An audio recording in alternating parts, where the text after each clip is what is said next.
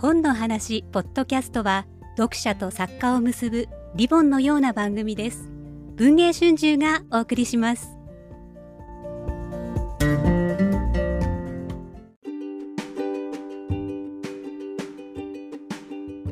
オールの小小部屋。皆さん明けましておめでとうございます、えー2024年の新年号が本当の2024年にわずかに先駆けて発売になりました。あだから早めのご挨拶だったんですね。そうです。ちょうど皆さんこれ聞いてるのクリスマス前夜ぐらいだと思いますが あの雑誌の世界では少し早めに新年号が発売になります。オール読み物2024年の1月号でございます。総力特集。読書で元気。読むだけでですね健康になる。そういう一冊になりましたまず何といってもですね11月にめでたく満100歳を迎えられました。すごい。なんせ100年生きている。今最も歴史に近い作家と言っていいでしょう。佐藤愛子さんの「新春随想」ございます。題して「しつこく生きている 」なかなか大変でした。愛子先生にお願いにお目にかかろうと思っても夏ぐらいからですねそわそわし始めて100歳の日をもう指折り数えながらですねなんとか会おうと思うんですけどやっぱりご高齢なのでその日その日の体調に波があって約束してもですねやっぱりなかなか会えませんということがあったりもしましてようやく会えてインタビューをして原稿を作ってみていただいてという一連のまプロセスを経て最後ちゃんとですね愛子先生がしっかりと自らの筆で手を入れていただいた新春随想が出来上がったわけなんですけれど一エピソードとしてはファックスを送ったんですけどファックスの用紙が切れて出てこないというので佐藤家大パニックになりまして電話の向こうでですねもう叫び声が聞こえてくるような状況。で慌てて紙がないということなので会社に置いてあるのコピー用紙をたくさんカバンに詰め込みましてえ慌てて佐藤愛子家まで私向かいまして佐藤家にたどり着いてファックスを見ようと思ったらもう大丈夫ですと。さっきついさっき出てきましたと言われて しかも持ってったコピー用紙がですね佐藤さんっていうのファックスが、まあ、こんな、ね、家庭内の状況ことを細かに申し上げていいのかどうか分かりませんけどロール紙のファックスだったので結局あのコピー用紙が入らないので全部持って帰ることに懐かしいですよねロール紙。そうなんです。やっぱこれ入らないから持って帰ってって言われて持って帰ることになったんですけど、そういう顛末を経て出来上がったのがしつこく生きている。しつこく生きている。でもそれはやっぱり元気だからこそ言えるそうですね。ねお言葉です。読んだ側の寿命も伸びずにはいられないような、神々しい縁起物の新春随想でございます。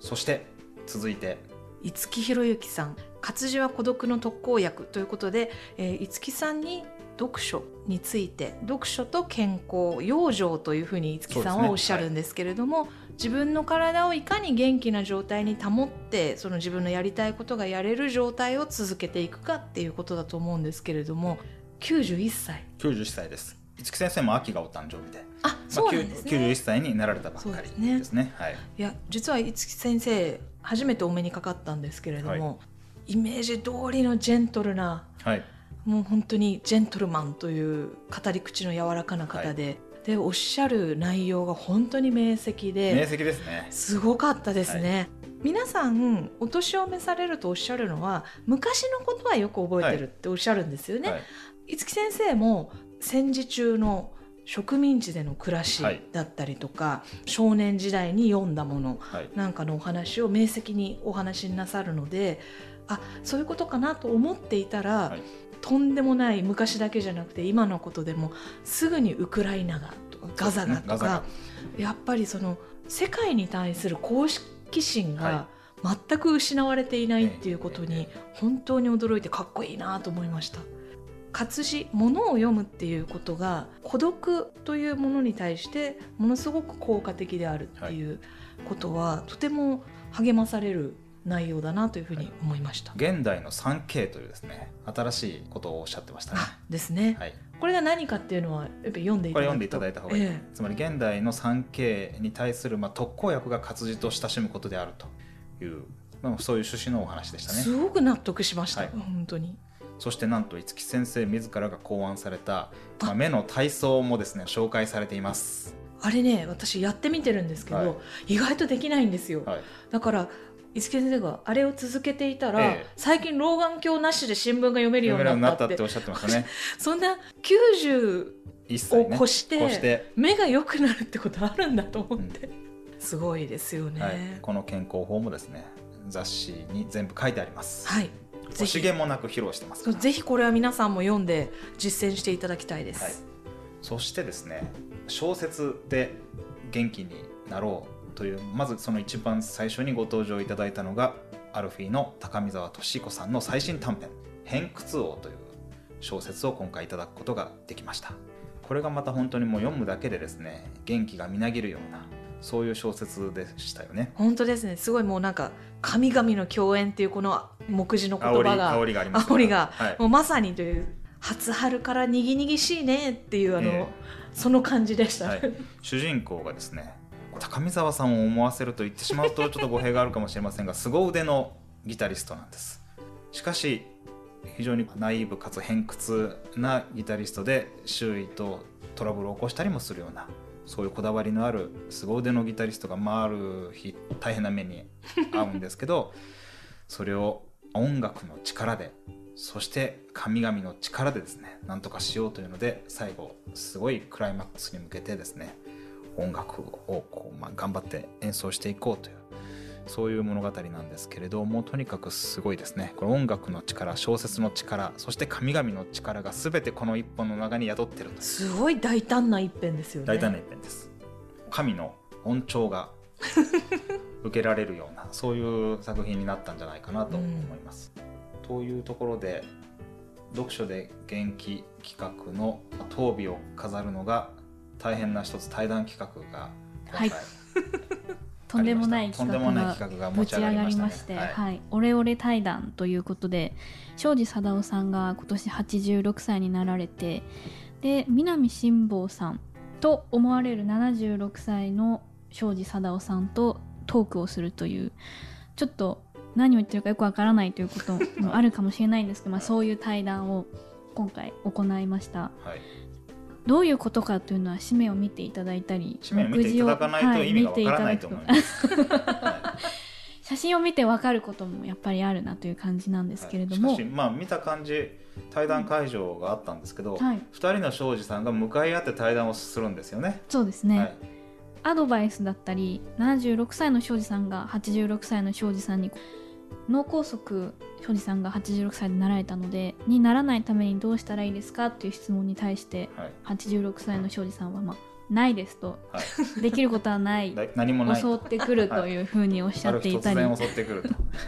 なんかこうアドバイスというか、まあ、若い人にこうしたらいいんじゃないという一つ助言のようなものもあるんですけれどもとにかく不思議なトークをひ。たすら繰り広げていくまあ、要するに86歳の庄司さんと76歳の庄司さんが喋ってる対談なんです。そうなんです、はい写真もあり写真もあります。ジョン・マルコビッチの映画みたいでしたよねどう見ても2人の庄司さんが喋ってるとしか思えないんです。絵柄としてはですね。そうなんです。はい。もう10年の時を超えてこう2人が合ってるのかとはい。庄司さんかける2かと思わせるそういう対談ですので、はい。まあひとまず紙面で見ていたこれはちょっとだければ見ていただかないとはい。本当のおかしさがわからないので、見ていただいた時にこのはい私が話した内容も分かってもらえる気も本当の意味しますがわかると思います。はい、ぜひお読みください。新聞広告なんかにもですね少し写真とともに紹介してますから、まずはそこでちらっと見てちょっとでも面白そうだなと思ったら実際の紙面実物を見ていただきたいですね。はい。ぜひお読みください。そしてまああの佐藤愛子さんが秋で100歳ということになったわけですけど新しい年生誕100年企画というのが2つありますはい、はい。まず一つ目が池波正太郎さん生誕100周年ということで今回鬼平犯科帳がまた新たに映像化をされることになりまして鬼平襲名という企画を、えー今回掲載しております。これは松本幸四郎さんと市川染五郎さんがそれぞれ鬼平の役を、まあ、新たな映像作品で演じられるんですけれども親子で同じ役を演じる時にこう交わした言葉だったりだとか先代の鬼兵でいらっしゃる吉右衛門さんの演じる鬼兵といったものをどういうふうにこう取り込んで演じられたのかだったり代々受け継がれていく鬼兵といったものを感じていただけるそういったインタビューになっております。島田さんは本物の幸四郎さんと染五郎さんに会ったわけですね。会って喋った会わけって会ってちょっと雑談を、雑談したんですかなんとしてしまいました。えどんな雑談をしたんですか、なんか季節が変わりましたねみたいな。はい、服はどこで買ってるんですかとかそういう話え？をはい。あの歌舞伎界代表するスター2人と、もう本当にこんなことは生きてても二度とないなと思いながら当時の記憶はもうほとんどないんですけども 緊張で。緊張で。でもすごい素敵なお二人でめちゃくちゃ映像もかっこいいんですけどご本人もすごくかっこよくてはい、感動しきりでした。まず年が明けたところでドラマがあるんですよね。はい時代劇専門チャンネルで放送がまずされましてその後またこれから映画化でしたり、また新たにドラマだったりと春1年をかけて1年かけて。ずっと鬼平を見て楽しめる。平がつまり誕生するわけです。2024に、鬼新時代はい、鬼新時代って書いてますね、はいポスターにもありまして親子で演じられてるんですけれども染五郎さんの方が鉄三郎という長谷川平蔵になる前の若かりし日の鬼平を演じられてまして、高等無頼を極めていた頃のやんちゃだったそうなん平蔵青年を演じるわけですね。そうなんです、はい。かなりちょっと悪なんですけれど悪もなんですよね。不良なんですよね。不良ですね、はい。でもそれもすごく素敵なのでぜひぜひお楽しみください、はい。でもう一つがはい。はい高峰秀子さんエッセイストとしても知られた名女優ですけれども高峰秀子さんが生誕100周年ということでこちらも1年かけての大プロジェクトが立ち上がりましてそのインタビューを幼女である斉藤明美さんにさせていただきました。今回人間高峰秀子ということでビジュアル要素もたくさん盛り込んで紙面展開してるんですけれどもこの高峰秀子さんっていう名女優がこんなにもなんというかざっくばらんというかなんかすごく素直でまっすぐな人だったんだなということをなんと斉藤明美さんのこうおっしゃる内容語りとしてお楽しみいただける非常に贅沢な企画になっております。結構秘蔵写真なんかもいただいたりしてまして今度東京タワーで大きな展覧会高峰秀子回顧展をされるんですけれどもその時に展示されるものっていうのもおそらく本邦初公開な感じで掲載をしております、はい、なんか1年間かけてすごい全国各地ですごいいっですぱい展覧会が開かれるし展覧会写真展、そはい。映画の再上映などなど斉藤明美さんの講演会も日本各地でされることになってます。高峰さんの本あるいは高峰さんについて書かれた本などもこれから続々、文春文庫でも出るって聞きましたよ。高峰秀子の美学が文春文庫から2024年3月に3月に。刊行されます文春文庫には私の都政日記もあったりして本当に高峰秀子さんの作品たくさんあるんですけれどもこれからも高峰秀子さんご自身の著作だったりはい。斉、藤明美さんによる著作だったりが続々刊行されていきますので、はい。ぜひこちらエッセイを通しても高峰さんを楽しんでいただき各地でのイベントでも高峰さんを楽しんでいただきたいです。本当斉藤さんのお話を聞くだけでもすごいユニークでしかもまた名言がご紹介されててどれも面白いので、ちゃんと生きようと思いね、ますよ。ねそうですね。活字で読み直してみたいです、この今回の記事拝見してびっくりしましたのはちょうどうち今三越350年企画短編企画やってるん。で、日本橋三越でも展覧会があるって書いてあって行われます。本当にもういろんなところでうん。やるんだなというのと同時にですね三越さんもいろんな企画と噛んでるんだなと思ってそのまあなんていうかね懐の深さというかね。バイタリティのやっぱり老舗の余裕じゃないですか。老舗の余裕。だってついこの間なんてアルフィーのね高見沢さんのギターの展示なんかも日本橋三越でやったりして、ありとあらゆるいろんな企画がですね実は日本橋三越さんを中心に行われているという。これもさすが、ね、創業350年、老舗ならではの余裕というかすごいですよねね、新しいものからちょっと振り返るようなものまで全部カバーするっていうのは、すごい やっぱりさすが百貨店ですよね。幅が広いです。ということでなんと三越350年、はい新作が登場してます。はい、なんとはい、仙台三越さんがはい90年、こちらも、あの開業90年というはいはいはい。節目の年ということで、え。三越さんが希望されてたのもそうなんですけども、はい。特に仙台三越さんが強くぜひとも三越の物語を紡いでほしいと期待されていた伊坂幸太郎さんが満を持して、まさに仙台はい。で執筆活動をされている伊坂幸太郎さんが仙台を舞台にはい。仙台の三越が大活躍するはい。そんな小説を書いてくださいました。タイトルが「Have a nice day」ということで、はい、これあの読んでいただくとどこでこの言葉がどういうふうに出てくるのかっていうのがとても心に残る物語なんですけれどもあと個人的にはこの「Have a nice day」をよお読みになってから多分日本全国どこの三越さんのはい。ライオン像を見ても、こう壮大な気持ちになれると思うんです。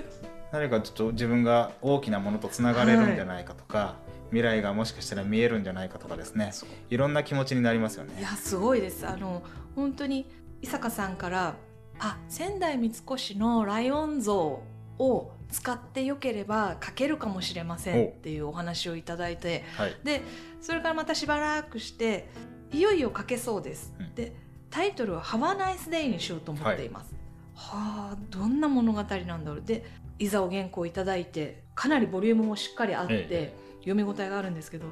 もう読み出した時と物語が終わった時の印象の飛躍ぶりに本当に驚く、多分誰も予想できない物語になっているととにかく思いますね仙台の街で大変なことが起きますね。びっくりしました。しかも仙台の方だけじゃなくおそらくそこから全国の方がえこれはうちにも影響があるはいって思うような物語になっているので多分お読みになったらいわゆる聖地巡礼がしたくなるよえ、うなそうですね。はい、これは大変です。全国の三越のライオンにまたがる人が続出するのではないでしょうか。そうですね一応なのであの三越の広報の方に、はい。あのジンクスについて大っぴらに触れてもいいですかっていうご許可ええはいただきました。そうですかはい、皆さんこれ決してまあダメとはいダメで一応ダメなんです。でもダメはダメなんですかね。やっぱり。あのーライオンに勝手にまたがったりしたら。つまりですね三はい。越のライオン像にまたがると、うん。誰にも見られずにっていうまたがると条件があるんですけど、まあ、幸運願いが叶うっていうそういうジンクスがあるんですってね。特にはい。試験に合格する、勝負に勝てるはいっていうジンクスがありまして、はい。まあ、ただですね広報の方曰く、うん現在は防犯カメラがありますので、はい。なかなか誰にも見られずというのは実は難しいんですとはおっしゃってはいい、たんですけれど、あれはじゃああれですか？24時間誰かがカメラはチェックしてるということなんあですね。防犯カメラっていうのはそういうももんですすかららね、ははい。いなんですけれども、まあ、あの物語の中では可愛い方法でですね主人公の少女たちが、そうですね。はい、ライオンにまたがるということを成し遂げる、はい。そこから物語が動き出すとはい。いうものになっています。というわけで大変まあいろんな意味で元気になるしはい、演技もいいという企画がいっぱいはい。詰まった新年号、まだまだ実はいっぱい今回ちょっとね新年号だから頑張りすぎたかなと思って あの大変だったんですよ。編集が。そうですそうねですけどいろんな新年号でちょっと盛りだくさんすぎましてまだ今までたくさん時間をかけて紹介してきてまだ半分ぐらいしか実はご紹介できてないんですけどとにかく縁起がいいもの元気になれるものから順に今ご紹介してまいりました。そうですね、はい。まあ、これあの早めに発売しましたので、はい。年末年始のお休みにじっくりと読んでいただければ、じっくりと読んでいただけたらと思います。ではまず今回新年号の企画の中でも特に読むだけで元気になれる企画小説をご紹介してまいりました。また引き続きですねこのポッドキャストで他の企画小説についてもご紹介していけたらなと思いますが今日のところはひとまずこちらで失礼したいと思います。お聞きくださいましてどうもありがとうございました。ありがとうございました